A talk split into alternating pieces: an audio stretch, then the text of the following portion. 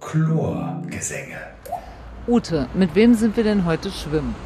Wie man an den Hintergrundgeräuschen hört, sind wir heute mal wieder an einer Straßenecke schwimmen. Also das heißt, wir schwimmen nicht, sondern wir haben uns wieder draußen getroffen, weil wir es zeitlich nicht hinbekommen haben, mit dem ersten inklusiven Tauchclub Berlins schwimmen zu gehen. Du guckst mich böse an, du hast es geschafft. Du bist vergangenen Sonnabend mit ähm, dabei gewesen. Ich habe geschwänzt, ich war nicht da. Aber wir sitzen hier in der Straßenecke mit ähm, vielen, vielen Mitgliedern ähm, dieses Tauchclubs und unterhalten uns einfach mal darüber, was dieser Verein so macht und was ihn so besonders macht im Verhältnis zu anderen, die es auch gibt. Das machen wir heute. Genau. Wir geraten hoffentlich dabei nicht ins Schwimmen, weil doch einige Menschen hier sitzen, mit denen wir ins Gespräch kommen wollen. Ähm, mhm. Aber das, äh, ich bin da ganz sicher, das, das wird schon. Mein Name ist Ute Zill. Und ich bin Martina Schrei. Und wir schwimmen. Früher, vor vielen Jahren, taten wir das im Schwimmverein, aber das ist lange her. Und bis vor kurzem schwammen wir so wie die meisten mal so ab und zu. Doch dann entdeckten wir die Jahreskarte der Berliner Bäderbetriebe und stellten fest, Berlin hat ja über 60 Schwimmbäder und schnell war klar, die durchschwimmen wir alle und zwar in einem Jahr. Das haben wir vergangenes Jahr geschafft und was wir so in den unterschiedlichen Bädern erlebt haben, was uns beim Bahnziehen durch den Kopf geht und warum wir sicher sind, dass Schwimmen nicht nur überlebenswichtig, sondern vor allem ein großes Abenteuer ist, darum geht es in unserem Podcast Chlorgesänge. Und Schwimmen ist natürlich auch Tauchen. Absolut, da schwimmt man ja auch, weil sonst käme genau. man ja gar nicht voran. Und wie du ja schon gesagt hast, genau heute geht es um den ersten und einzigen Inklusionstauchclub Berlins. Und wir haben natürlich hier Gäste, also sitzen ja einige Menschen um uns herum, aber vor allen Dingen zwei, mit denen wir jetzt erstmal reden wollen. Die anderen können sich dann auch gerne mal einmischen. Aber erstmal jetzt mal Sebastian, sitzt hier links neben mir. Äh, Sebastian ähm, kann nicht sehen, ist blind. Du bist, ne? So ist das schon immer gewesen. Ja, genau. Also hallo erstmal in die Runde und äh, genau, seit Geburt an sozusagen. Ich kenne es also nicht anders. Ähm, was es auf der einen Seite vielleicht einfacher macht, auf der anderen Seite vielleicht auch nicht. Also je nachdem, aber das ist so der Hintergrund. Und dann ein anderer wichtiger Mensch, und ich möchte mal sagen, ohne den es wahrscheinlich diesen Verein vielleicht nicht in der Form gäbe, weil da fällt immer so ein Stichwort Gründungsmitglied. Gleich neben mir sitzt Martin. Ja, hallo. Ja, Gründungsmitglied stimmt ja, insofern, als dass ich den Mitgliedsausweis Nummer 1 habe. Na, immerhin. Was, was willst du mehr? Und äh, klar, ein Verein gründet sich mit nur wenigen Mitgliedern. Das ist klar. Wie lange ist das her, dass du ihn gegründet hast? Wie lange hast du jetzt schon die Mitgliedsnummer 1 in der Hosentasche? Seit 2015, also jetzt acht Jahre. Gut, dann frage ich natürlich, wie kam es dazu? Ja, das ist so Entwicklungen, die sich ergeben. Man kennt sich eine Weile. Also ich bin angesprochen worden äh, als Gründungsvorsitzender von Fred Anlauf. Und Fred Anlauf war mein Tauchlehrer. Mit dem habe ich getaucht und der hatte früher einen Laden. Und so ergibt sich das. Dann trifft sich eine kleine Runde, man wird angesprochen, willst du das machen? Klar, solche Sachen wie, wie, wie Vorsitzender will in der Regel keiner machen und äh, ich habe es dann zwei Jahre gemacht. Wir waren damals noch in diesem, in einem anderen Tauchverband und da war auch wichtig zum Beispiel, ich habe einen Doktor, ne, das, das, äh, und Biobiologe und das war auch eine Vorzeigegeschichte. Aber die Arbeit hat im Prinzip Fred gemacht. Aber es ist ja auch okay so, weil mit, mit der körperlichen Beeinträchtigung, die ich habe, ähm, kann ich viele Sachen einfach nicht machen. Ne? Also wie, da steckt ja so eine Menge praktische Arbeit hinter, auch wo man heben muss und schwer heben muss. Und wir haben hier einen Keller eingerichtet, wo, wo viele Tauchsachen sind. Da bin ich völlig raus. Ne? Vielleicht kannst du kurz noch sagen, wenn du es ansprichst, was für eine Beeinträchtigung hast du? Ich bin seit, ich lebe seit 45 Jahren mit Multiple Sklerose und äh, aktuell bin ich halt gehbeeinträchtigt. Aber es ist natürlich auch so, dass ich äh, im Moment zum Beispiel gegen starke Strömung tauchen ging, geht gar nicht mehr. Früher vielleicht noch, also wie gesagt, wir haben, kennen uns ja schon ewig und drei Tage. Vor 15 Jahren war das vielleicht noch anders, aber im Moment geht es nicht mehr. Da, da, würde mich mal interessieren, ich habe einen kleinen Film gesehen und ich meine, du wärst das gewesen, der beim Tauchen auch von zwei Menschen so ein bisschen untergehakt worden ist. Das ist, musst du auch oder kannst du, wenn du jetzt tauchen gehst, auch alleine tauchen? Also das war ich sicher nicht, der Ah, okay, dann wurde. war das jetzt ein Das war ich sicher nicht. Also im Taucheranzug sehen wir uns alle ähnlich, ja. denke ich mal. Wahrscheinlich, genau.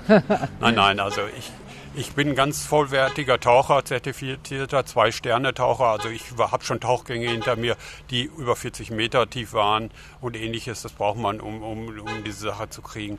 Nee, nee, also ich kann auch im Moment noch, aber das hängt immer von der Taucherärztin ab, wie sich einschätzt, mit einem einzigen Buddy Tauchen ist ja ein Partnersport und normalerweise ist es so, wenn man eine gewisse Grad der Behinderung hat, dann kann man seinen Partner ja nicht retten.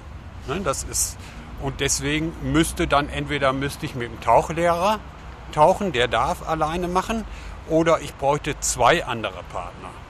Und im Moment habe ich noch eine Tauchtauglichkeit, dass ich vorwärtiger ähm, ähm, Taucher bin. Also ich könnte jemand anders noch an die Oberfläche bringen oder retten.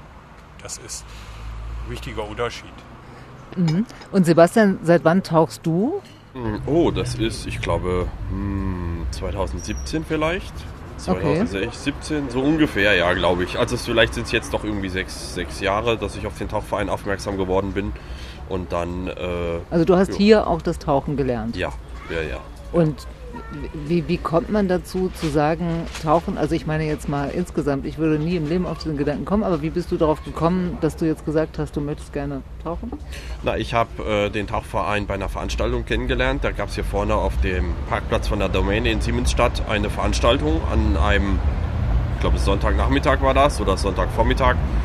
Ja, und da war ich, habe ich irgendwo was gelesen darüber, also ich glaube bei Facebook oder so. Und dann habe ich gedacht, naja, kann ja mal vorbeigucken. Ich wollte wollt einen Freund abholen von der U-Bahn und dann habe ich noch gedacht, naja, dann äh, gehst du fünf Minuten früher los und guckst dann mal vorbei, was das für Chaoten sind. Und dann war ich einmal da und äh, jetzt bin ich selber ein Chaot geworden. Verstehe. Ähm, beim Tauchen denkt man ja so an Tauchen in Seen oder im Meer oder ähnliches, aber man muss es ja erstmal lernen. Und äh, das macht ihr im Schwimmbecken, richtig? Genau, also das ähm, muss natürlich erstmal, äh, gerade wenn man äh, da ja noch nie was mit zu tun hatte, auch die Sachen vielleicht nicht, also in meinem Fall nicht sieht und erstmal genau erklärt bekommen muss, ähm, ist es natürlich auch wichtig, dass man erstmal eine sichere Umgebung hat. Ja, also nicht äh, im See ist es natürlich oder im Meer ist es natürlich so, da man hat da rundherum ist da viel Gestrüpp und andere Sachen. Die Strömung. Strömung möglicherweise. Möglicherweise ist dann der Boden uneben. Es gibt dann vielleicht auch irgendwie tiefere Stellen oder nicht so tiefe Stellen. Also es ist sehr, eine sehr gemischte Umgebung und äh, gerade auch zum Anfang ist es ja so, was für mich nicht so entscheidend ist, aber wenn man dann halt doch irgendwie im Meer oder auf, im See dann unten auf dem Boden aufsetzt und dann alles aufwirbelt, damit kein anderer mehr was sieht, äh, mir egal, aber für andere halt doch wichtig. Und das ist natürlich, im Schwimmbad hat man einfach eine Umgebung, die man gut kontrollieren kann und die einfach ist. Und wie, wie, wie geht das dann so los? Also kannst du dich noch daran erinnern, wie das war, äh, so der erste Tag sich quasi, weil ich habe ja gesehen, ich war ja, wie Ute schon gesagt hat, äh, am äh, Samstag schon mal da und was man eben so alles anziehen muss und befestigen muss und festziehen und entlüften und belüften und ich weiß nicht was, ist ja doch eine ganze Menge, äh, bevor man dann überhaupt ins Wasser kommt. Weißt du noch, wie das für dich war? Naja, am Anfang geht es immer mit dem Schnuppertauchgang los. Also ähm, am Anfang wollen wir natürlich erstmal Leute zum Tauchen begeistern und nicht abschrecken. Das ist natürlich äh, wichtig. Und wichtig ist es natürlich, dass man dann den Umgang mit den Dingen eben lernt. Aber am Anfang ist es erstmal so, dass man einen Schnuppertauchgang ausprobiert und da wird das halt dann von Tauchlehrern oder ähm, anderen Helfern oder eben auch die, die das eben können, Tauchschein haben, unterstützend dann eben vorbereitet und alles zusammengeschraubt, zusammengebaut, geprüft, dass die Luftschläuche überall richtig angeschlossen sind und so weiter. Und äh, bei einem äh, Schnuppertauchgang ist es dann einfach so, dass man Unterstützung bekommt beim Anziehen der Ausrüstung und dass man dann eben ins Wasser geht und begleitet wird dann direkt und ähm, ja, ich sag mal am Anfang selber gar nicht wirklich viel machen muss, sondern das einfach auf sich wirken lassen kann. Das ist, glaube ich, auch ganz wichtig so, weil gerade für mich, äh, ähm, ich denke vielen anderen geht es auch so, ist es natürlich erstmal eine ganz aufregende Angelegenheit, weil es ungewöhnlich ist, dass man unter Wasser Luft holt. Das ist ja erstmal etwas, was nicht der menschlichen Natur entspricht. Und da gibt es, glaube ich, Leute, die können damit ganz gut umgehen und finden es total super, wie ich. Oder es gibt Leute, die sagen, das geht überhaupt gar nicht. Und dann ist es natürlich äh, wichtig, dass man sich da erstmal auf sich konzentrieren kann und sich nicht mit der Ausrüstung beschäftigen muss. Aber würde, hm, würde, das, das finde ich total interessant. Ich gehöre auch eher zu den Leuten, die nicht unter Wasser atmen, also sich das nicht vorstellen können, äh, dass das passiert. Aber du hast natürlich dann in diesem Fall auch den Vorteil, dass du dich tatsächlich total darauf konzentrieren kannst, kann man das so sagen, weil du nichts siehst? Würdest ich kann nicht schlecht vergleichen. Ah, gut, okay, aber, das stimmt. Aber natürlich. es ist natürlich. Ähm, Andererseits ist es natürlich so, dass man aber auch nicht sieht oder auch nicht so sofort mitkriegt, wie tief ist man denn jetzt.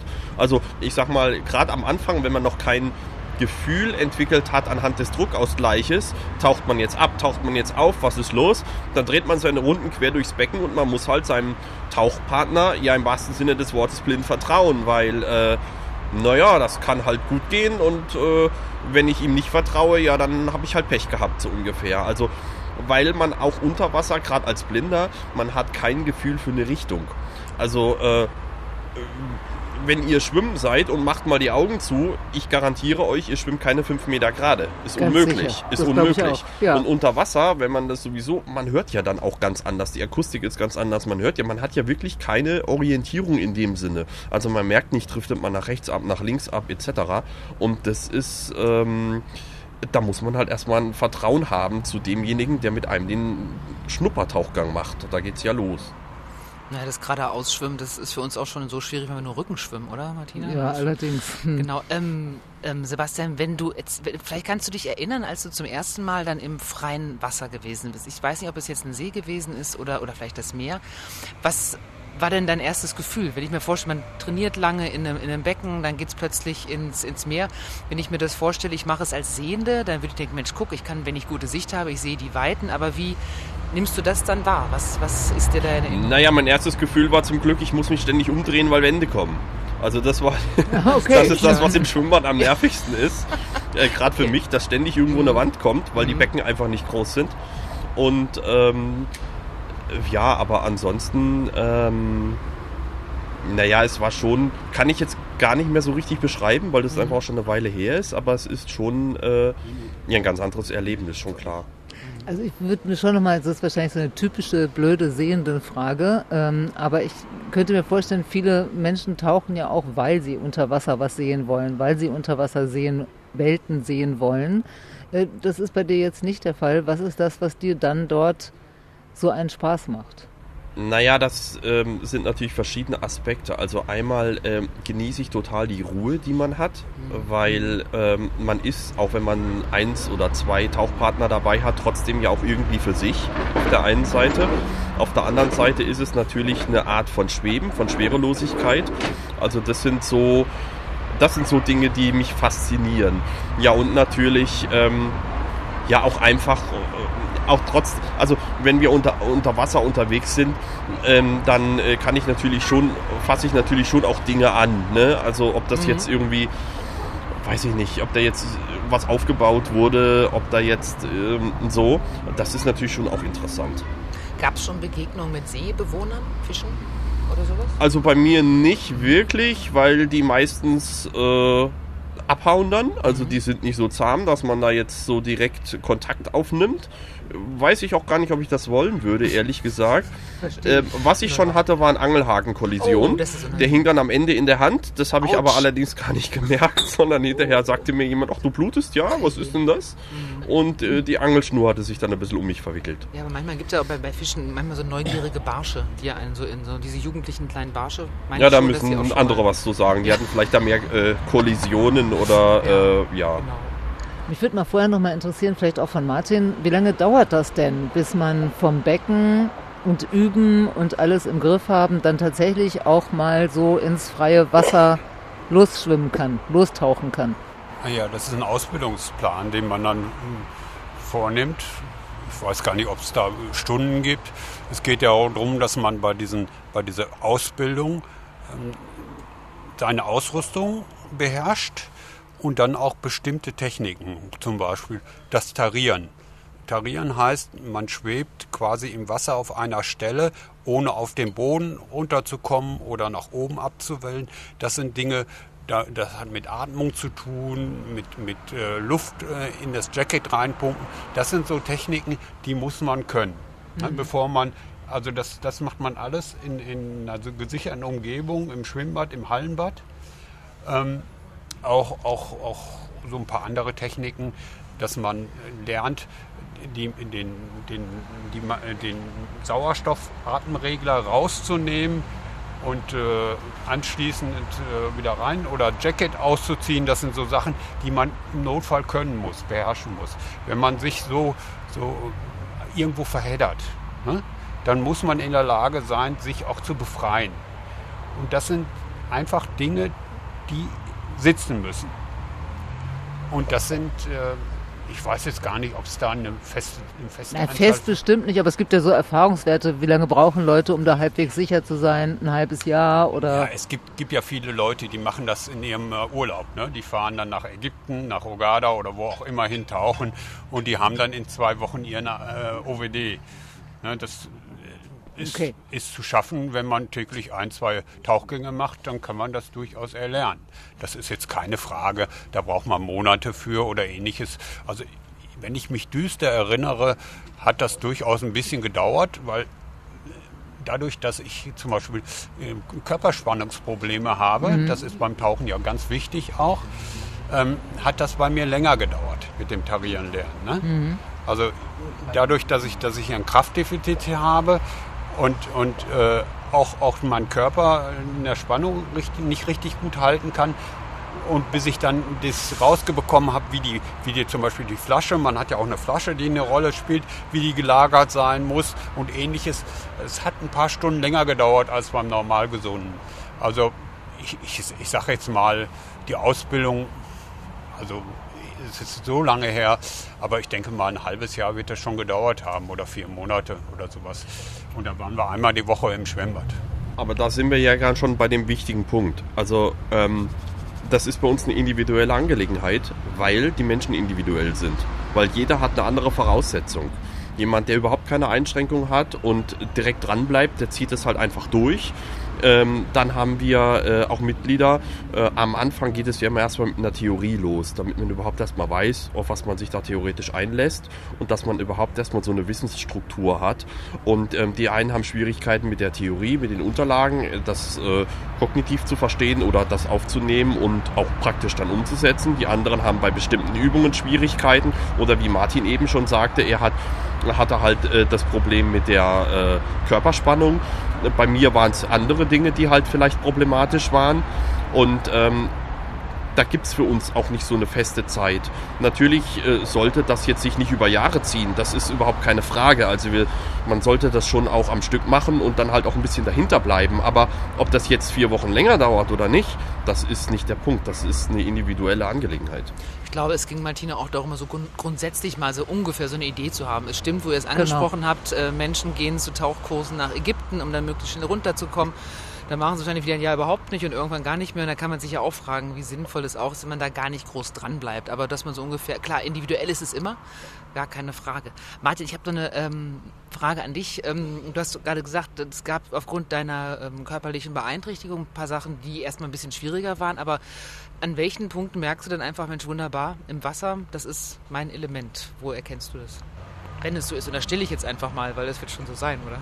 Ja, ich meine, ist ja alles schon gesagt worden. Also dieses Schweben im Wasser, diese, diese Schwerelosigkeit, in Anführungsstrichen ein bisschen hat man noch, aber Schwerelosigkeit, das ist schon toll. Ne? Also das, da geht es gar nicht darum, wir sind ja hier in, in, in, Berlin und Brandenburg, wir sehen ja nicht diese tollen Korallenriffe und die Haie oder, oder Wale oder Haiwale oder was auch immer rumschwimmen, sondern für uns äh, gehandicapt ist natürlich allein schon das Sein im Wasser und das Schweben, die Schwerelosigkeit und diese Orientierung, man kann sich drehen und wenden, das sind alles Dinge, ähm, die können vielleicht irgendwelche sehr fitten Sportler in der Luft machen, aber für uns als gehandicapte Körperbehinderte ist das natürlich absolut traumhaft. Ne? Das sind, sind so Sachen, die, die kann, kann ein Gesunder vielleicht nicht so ganz nachvollziehen, aber es ist einfach das Unterwassersein.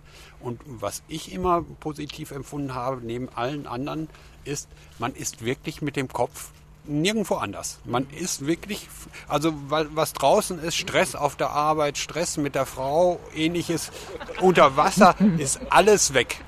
Also man, man ist wirklich, der Kopf ist wirklich, also es gibt für mich nur eine andere Situation, die vergleichbar ist. Ich modelliere auch mit Ton und da bin ich meistens auch vor Ort nur für mich. Aber das ist nicht ganz so extrem, wie wenn man unter Wasser ist. Da ist man wirklich nicht nur die Ruhe, oder was auch immer um mich herum ist, sondern dadurch, dass, dass der ganze Körper sich auf das Medium einlassen muss unter Wasser und man auch natürlich eine gewisse Konzentration braucht und, und man muss ja bei der Sache sein. Es ist wirklich, ähm, wie schon gesagt, nicht das natürliche Leben, äh, ein Medium, wo wir Menschen leben.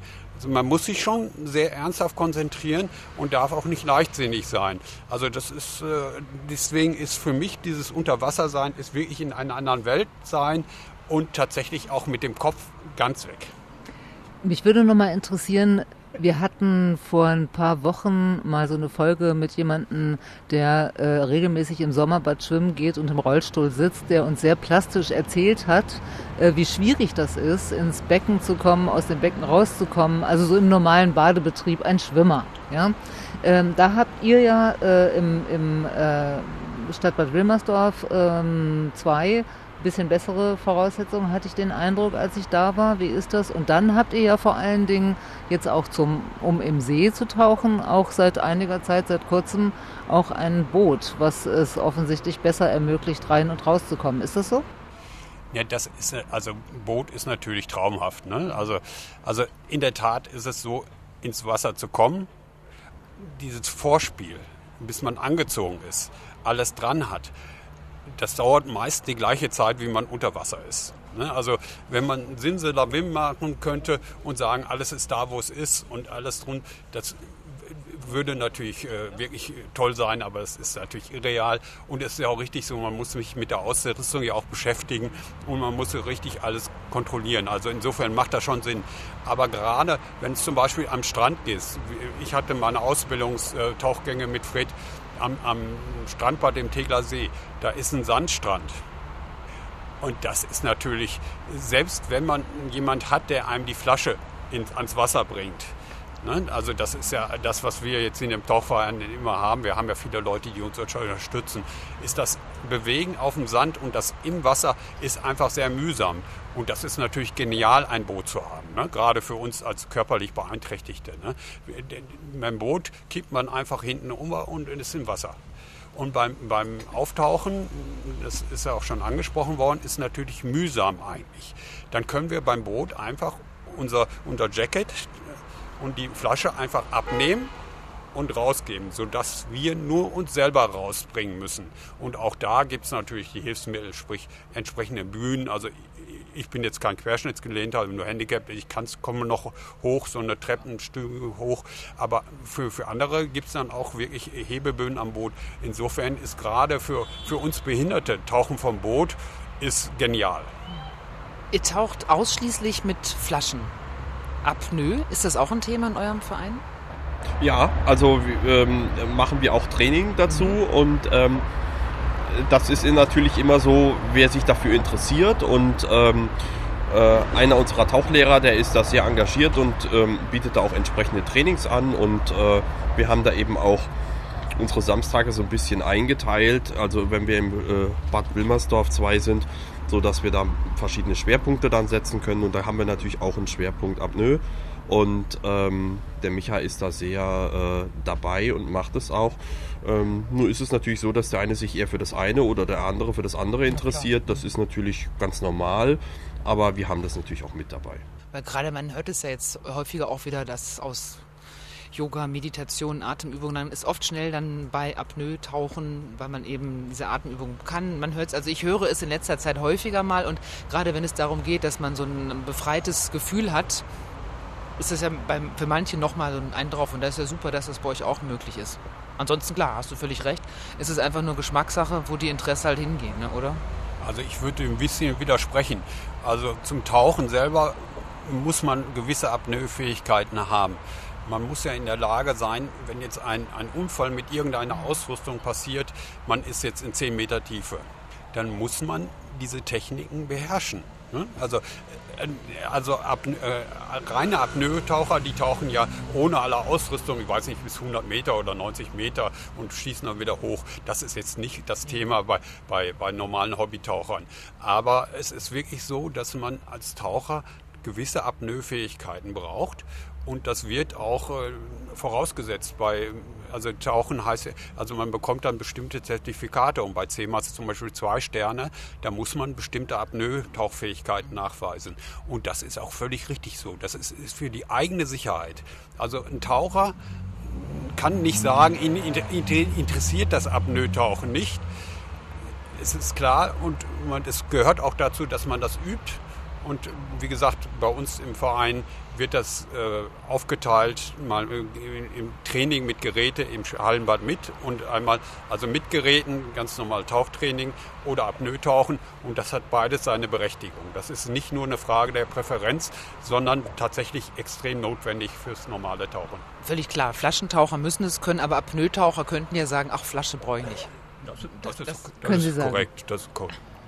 Mich würde mal interessieren, Inklusionstauchclub heißt ja, es gibt eben Menschen mit und ohne Einschränkungen oder Behinderungen. Was, was sagt ihr da eigentlich lieber oder ist es egal? Das steht für mich einfach nicht im Vordergrund. Also okay. das ist nein, ich einfach, frage nur, weil wir mal verbessert Ja, ja, worden nee. sind, weil wir gesagt haben, gehandicapt, nein, das sollte man nicht sagen, weil Menschen ja auch von außen behindert werden, wenn sie bestimmte Einschränkungen. Deswegen frage ich Ach, ich glaube, mal. die Diskussion äh, ist irgendwie, weiß ich nicht. Man Okay. kann die Sachen einfach benennen und gut ist. Also, gut, gut. So sehe ich das. Also was ich eigentlich sagen wollte, ist, ähm, das Miteinander, ähm, Inklusion heißt ja also Menschen mit und ohne Beeinträchtigung, das Miteinander ist gut, ihr verreist auch miteinander, richtig? Und, und wohin verreist ihr? Da bin ich jetzt mal Neugierig genau, geworden? Ja. Ute möchte doch noch anfangen mit Tauchen. Also wo gehen, gehen die Reisen hin? Ist das dann an andere Seen oder mal ans Meer oder? Ja, das kommt so ein bisschen drauf an, was wie organisiert wird. Mhm. Also es ist unterschiedlich, äh, waren jetzt schon verschiedene an verschiedenen Seen. Nun bin ich vielleicht nicht der, der die Frage am günstigsten beantworten soll, weil ich eigentlich zum Tauchen im Moment am wenigsten Zeit habe und das ist ein bisschen ungünstig, wenn man Tauchfahnen macht, weil da braucht man Zeit. Also Mhm. muss man vielleicht andere dazu fragen. Martin, warst du denn bei einer Reise in letzter Zeit mal, also in den letzten Jahren?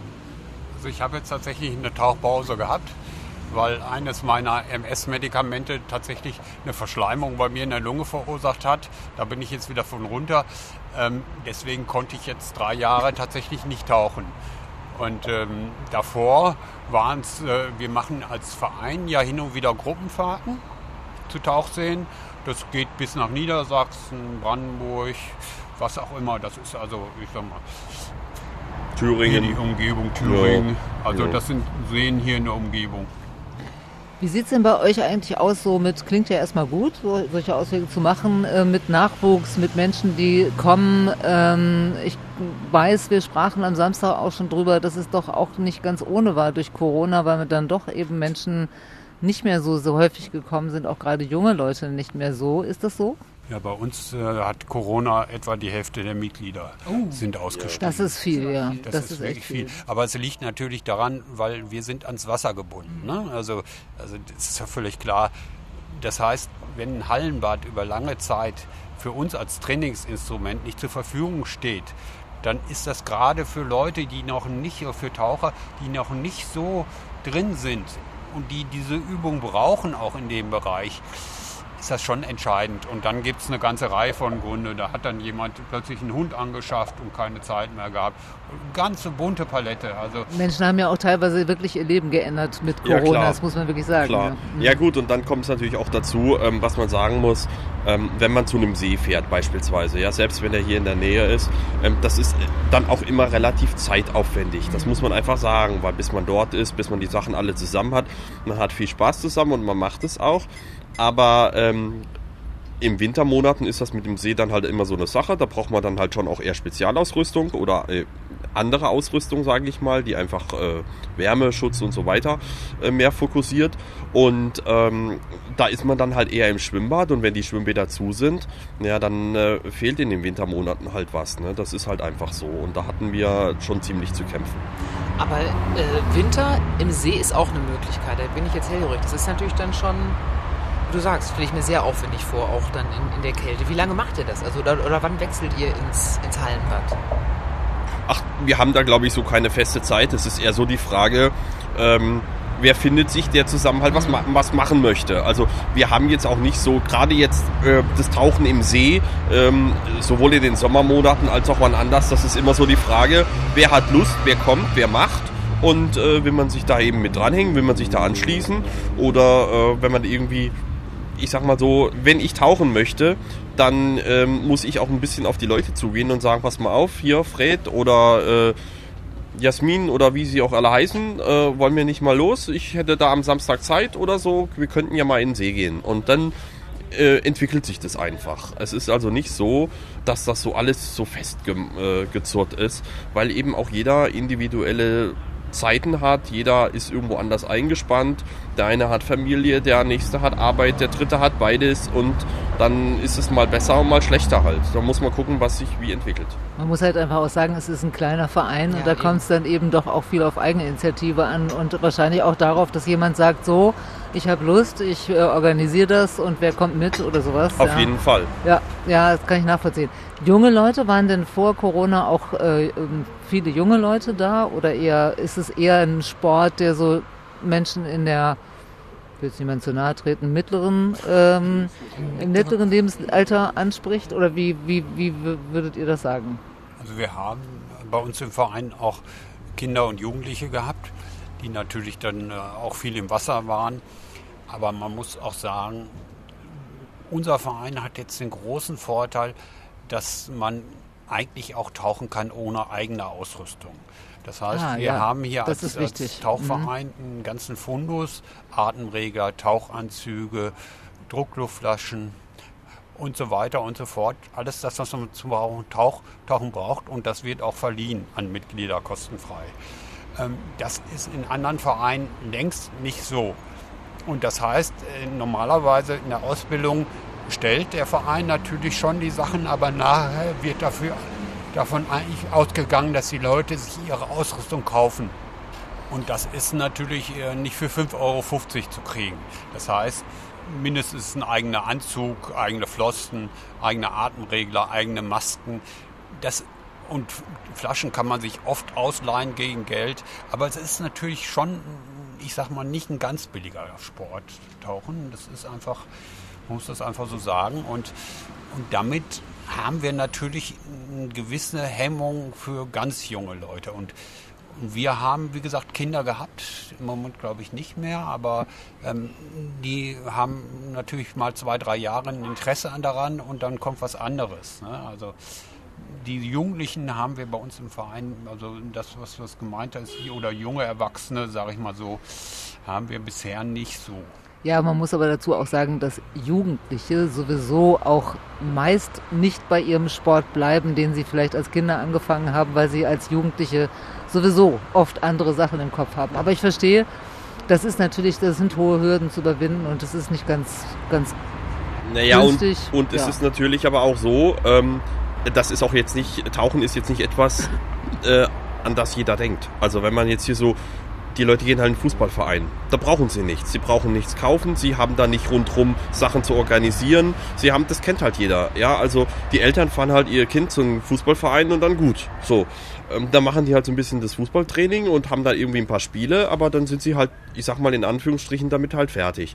Tauchen ist für die Eltern nicht so präsent. Also ich meine, wenn man hier auf der Straße mal fragt, äh, ist dein Lieblingssport Tauchen, na, da werden die Leute erstmal gucken. Ne? Das ist nicht so. Das stimmt. So, also das ist schon auch etwas, was nicht so der Standard ist. Aber Fußball, das kennt jeder, das macht jeder, das ist jedem klar.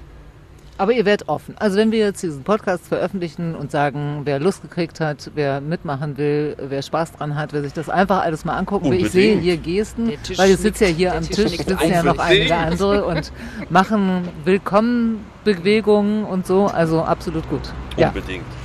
Ich habe noch ähm, eine Frage, nee, zwei Fragen habe ich eigentlich. Und zwar, ähm, wir hatten in der vergangenen Woche mit Unterwasser-Rugby-Spielern gesprochen und am Ende gefragt, und wie sieht es denn aus bei euch? Geht ihr denn irgendwie auch dann so schwimmen und so? Und dann haben die gesagt, pff, nee, ehrlich, eigentlich überhaupt nicht. Das ist uns viel zu langweilig. Wie, wie ist denn das bei euch? Ähm, ist das Tauchen einfach das Tauchen und das Schwimmen macht man dann einfach mit dazu oder geht ihr auch nochmal Extra schwimmen. Extra schwimmen?